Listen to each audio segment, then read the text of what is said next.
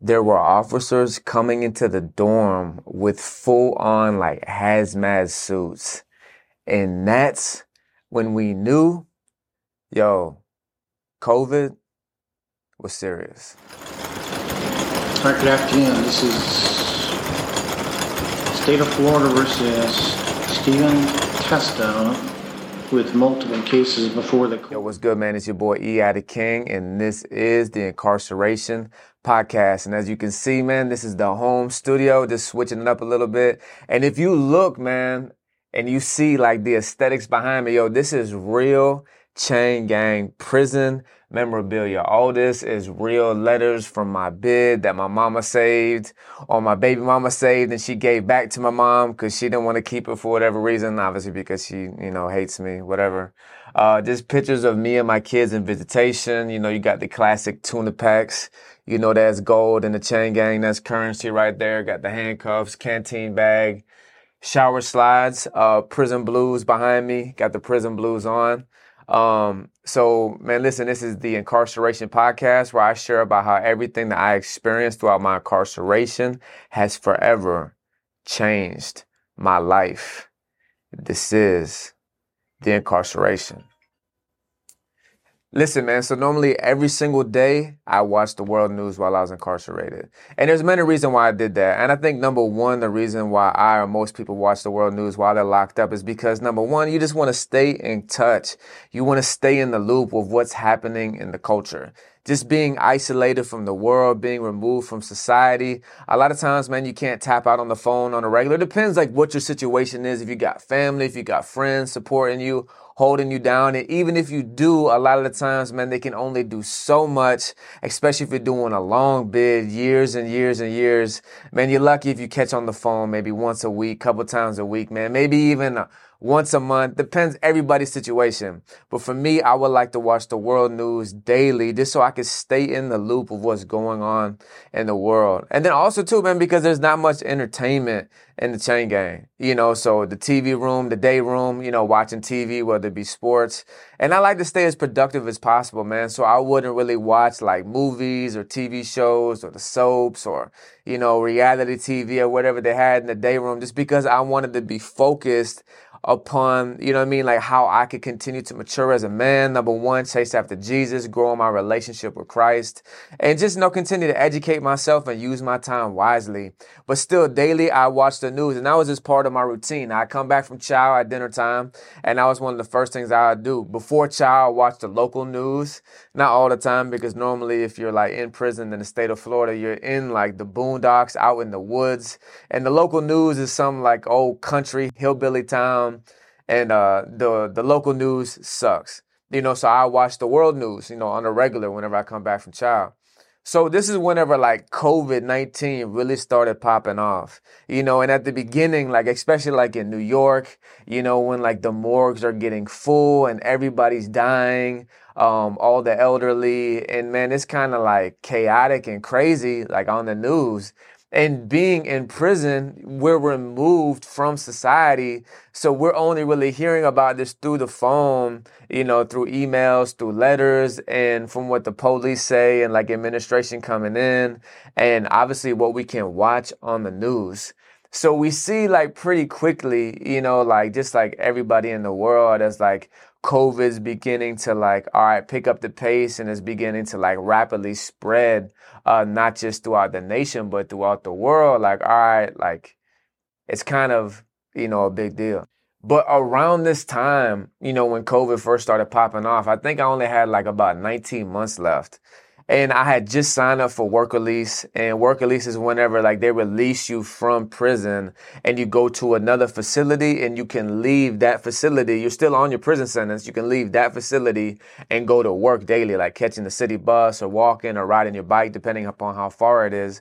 So you can save money and the state gets half of that check, but to help you transition back home. It's a way to help like the incarcerated population like transition back into society, but it's also a great way for the state to run up a bag and get half your paycheck. So you can, you know, meet that, you know, criteria if you're eligible at 19 months or less.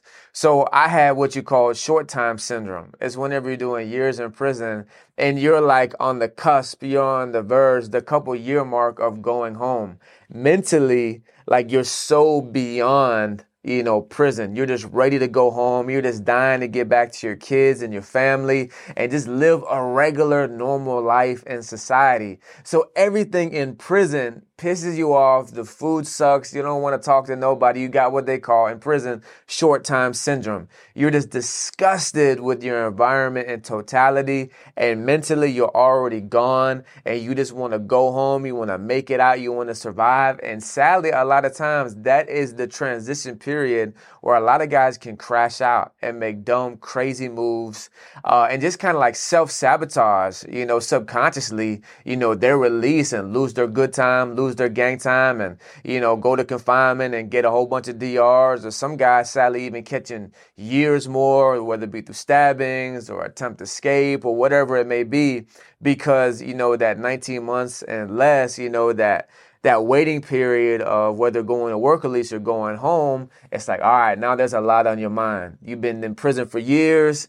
and now you're about to go home. So for me personally, this is when, you know, I had short time syndrome and I didn't want to talk to nobody, you know what I mean? Everybody, of course, you know, I'm still like actively involved in ministry and, you know, making disciples and just allowing the Lord to use me to serve people and love on people and then grind and preach and teach on the yard and the dorm and just like the average daily prison schedule and the missionary mindset the Lord had given me while I was incarcerated. But in comparison to years prior to where like, all right, this is home.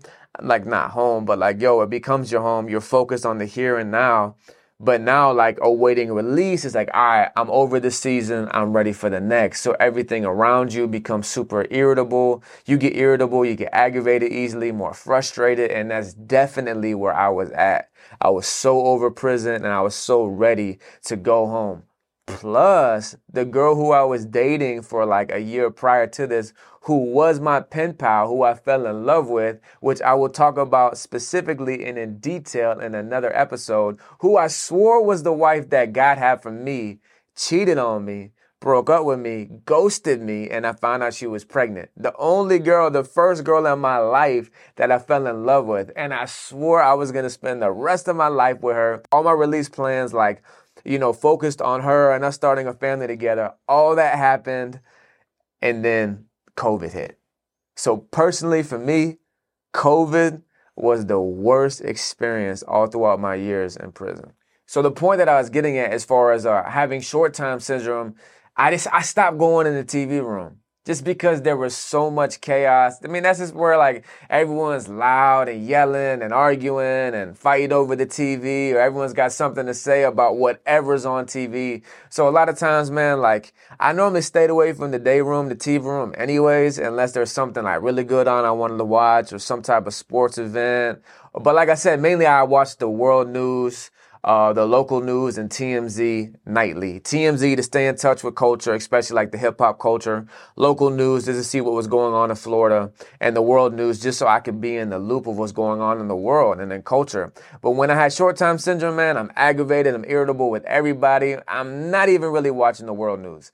But COVID 19's popping off. All right, I'm dipping in the day room. I'm watching the TV, seeing what's going on.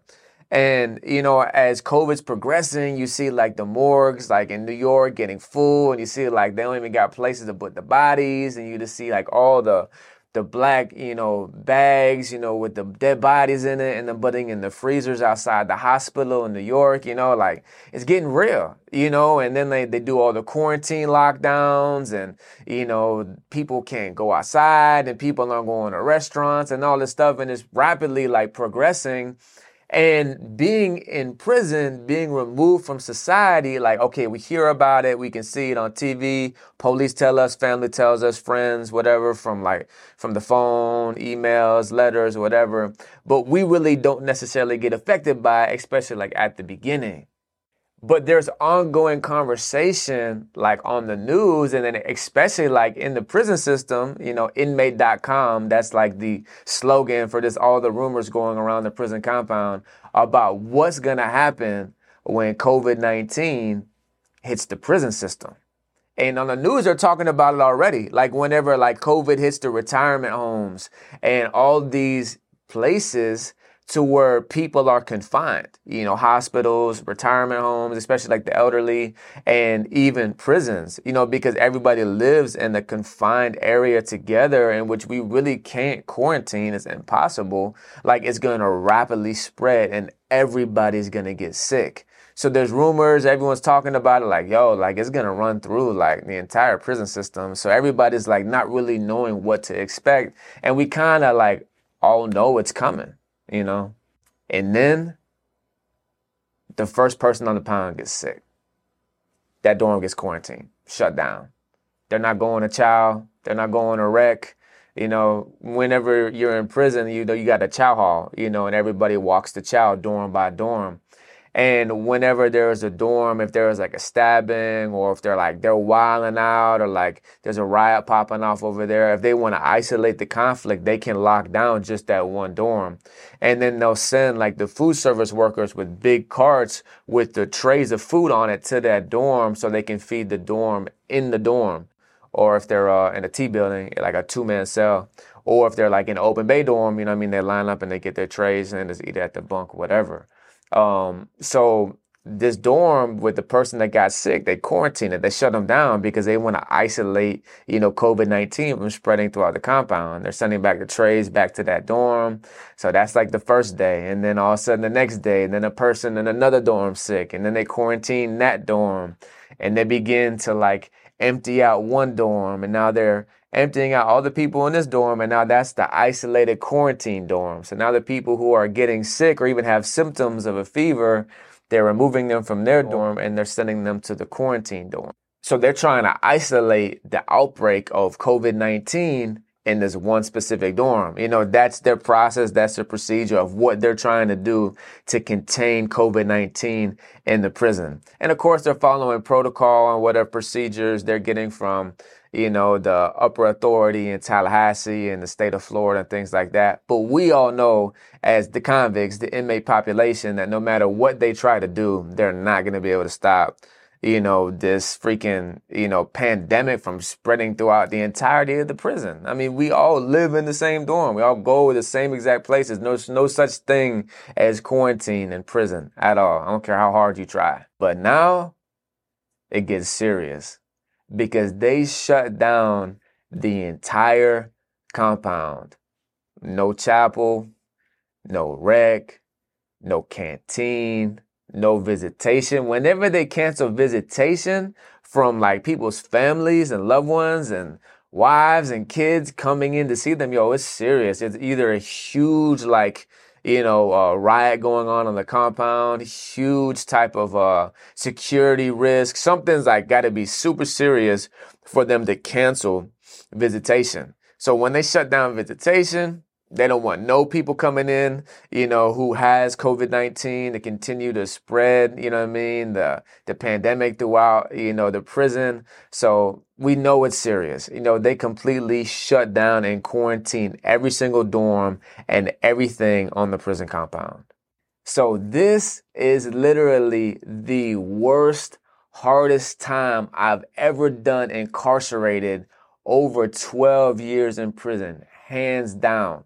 Why? All right, now listen. In prison, obviously you're removed from society, your freedom is removed from you, but still being incarcerated, like you have choices, you have like options of how you do your time. You can go to school, you can go to rec, you can work out, you can get educated, you know, you can go to chapel services, you know, there's different programs you can go to, you know, so whenever you get in trouble in prison for fighting, for disrespect to administration, whatever you can get in trouble for, you know, they throw you in confinement. They put you, you know, on a hole. And that's when they take you from the dorm that you live in and they put you in another dorm to where you're locked down like 23 hours a day, more than that, because Normally, when you're confinement, you don't get the hour rec. Uh, you have to be back there over like 30 or 60 days, whatever. Sometimes you have to be even on CM to get rec while you're in confinement.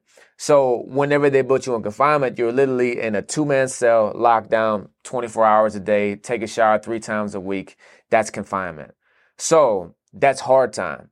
You don't get nothing, you know what I mean? You don't even get your tablet. You don't get, sometimes you get books, maybe Bible, whatever. Extremely hard to get reading material back there.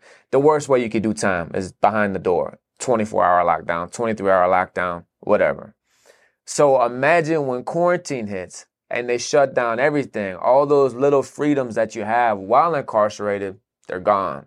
No more walking the child, no more going to rec, running, working out, playing sports, no more going to school, no more going to chapel, no more doing anything that you normally do a part of your everyday schedule Remember now, schedule in prison is everything because schedule speeds up your time. You can't just lay around on your rack all day because time's going to drag. You're going to mentally kill yourself if you're laying around doing nothing. So you got to stay busy. You got to have a fire schedule. You got to have a schedule that's slap full with doing the things that you enjoy, that's productive, not only so you can make the best of your time, so that way the time keeps going, bro. Because in prison, your time slows down like times a million, you know, and it can be super depressing. And now your mind's going everywhere, thinking about how you're missing out on your kids and you're worrying about your girl and you're thinking about the streets and when you're going to go home and it's not for years. If you can even go home, that's when you get depressed. That's when you get sad. That's when you get angry. And that's when bad things happen.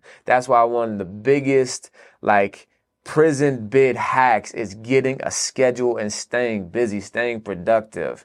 So whenever they shut down everything and quarantine the whole compound, man, things got bad.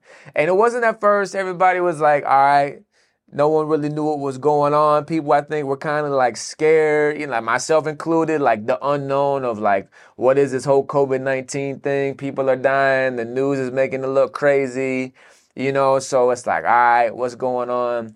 And then as time progresses, it's kind of like I guess like I wouldn't say cool, but it's a different change of schedule for us. So even whenever difference of schedule happens, and even if it may not ne- be necessarily good, like damn, bro, we can't even go to the store, we can't go to canteen, we can't go to reg. But hey, like there's no school, no mandatory yard, no mandatory programs that sometimes people don't want to do. So it's kind of like a maybe mini vacation. So no one's really like too bent out of shape about it at first. But then as days go by, as week goes by, people start running out of food from the canteen. We ain't getting no rec. And that's part of everybody's schedule, not everybody, but a lot of people schedule how to get stress you know, off their chest for their mental, you know what I mean? Being able to work out or play sports, physical activity. Now there's more fights popping off in the dorms. You know what I mean? People are getting robbed because they got more canteen and this person ran out of canteen. And now it's like, all right, cabin fever is kind of like stirring up. And you can even hear about stabbings throughout the compound. And you just know it's because like there's hostility like being built up in the dorms and people are being confined and they don't know what's going on and they're frustrated and they can't go to visitation to see their family. And it's, you know, now it's kind of getting like real after like a couple weeks in. And keep in mind for me, I'm just trying to go home. And they're not even doing transfers anymore at this time. I signed up for work release, so I'm waiting on this bus any day now to take me away from prison to go to a work release center so I can start making money. I can get out of prison, even though I'm still on my prison sentence, and I can start preparing for my release, man. Number one, I just want to get out of prison. So I just want to go, but also keep in mind, yo, listen, the love of my life just broke up with me. She cheated on me, ghosted me, and I just found out she's pregnant. So I'm super depressed. I'm already not eating. My whole world is crashing down. And then the world stops on top of all that. And my prison bid just got 10 times harder. So this right now was an extremely tough, rough, hard time period for me. Hands down, the worst time, the hardest prison time I ever did in my life. I'm just begging and pleading and asking God to please somehow let them unquarantine everybody, open up the pound, let me get on the bus and go to work at least and get from around here because I want to go home. But this is when it got really serious. The police came in the dorm, for count with hazmat suits on. I'm talking about like head to toe, like spacesuits. They came in the dorm with hazmat suits. And I remember at first when they came in, everybody's like clowning, and laughing, like calling the police like aliens and saying it look crazy and just whatever type of like movie references they can think of. They're just like spraying the police, laughing, clowning them. But I think also too, like people are really thinking like in their minds, like, dang, dog, like this is serious. You know what I mean? Because like I think the macho side of everybody, you know, not wanting to talk about their feelings and their real emotions as we're watching the news and we're seeing and hearing about all these people dying like all throughout the nation and you know, the nation like on lockdown and quarantine and people not going outside and, you know, people not going to public places and all of these things. And, you know, just the pandemic rapidly increasing. Like we don't know how to take it. And we're like, obviously we know it's serious and we're already thinking about what's going to happen when it hits the compound. And we're already hearing about people getting sick, but we're not really hearing much else. Um, and people are getting sick in the dorm, you know, but nothing like really too serious. But then like the police come in like with these hazmat suits on, we're like, dang. You know, so like it kind of think for me at least too, I'm like, dang, like this is really like serious. Like I think it kind of like hit home, you know, for the first time, like at that moment, like dang, like this COVID stuff is like the real deal. So listen, man, this is your boy EI the King, and this is the Incarceration Podcast where I talk about prison, pre, post, and present. How everything that I experienced throughout my incarceration has forever changed my life. This is the incarceration. So listen, man, let me know in the comments. Do you like the new home studio? Do you feel like I should go back to the real deal professional studio? Uh, let me know. Uh, and also too, man, just go ahead and drop in the comments, man. How do you feel like you would handle being incarcerated throughout COVID? Like, what was your COVID experience like? And, you know, this question's for me being incarcerated throughout COVID. Go ahead, light up the comments. Once again, if you love this video, man, drop a fire emoji. If you hate it, go ahead and just put a trash bin, man. I don't really care. And also, too, man, I do have another podcast. It's on my other channel, the official EI The King music channel, and it's called Let Me Talk Bro. Go ahead, run it up. I talk about more in detail my life, my walk following Christ, ministry, music, all that. It's your boy EI The King. Stay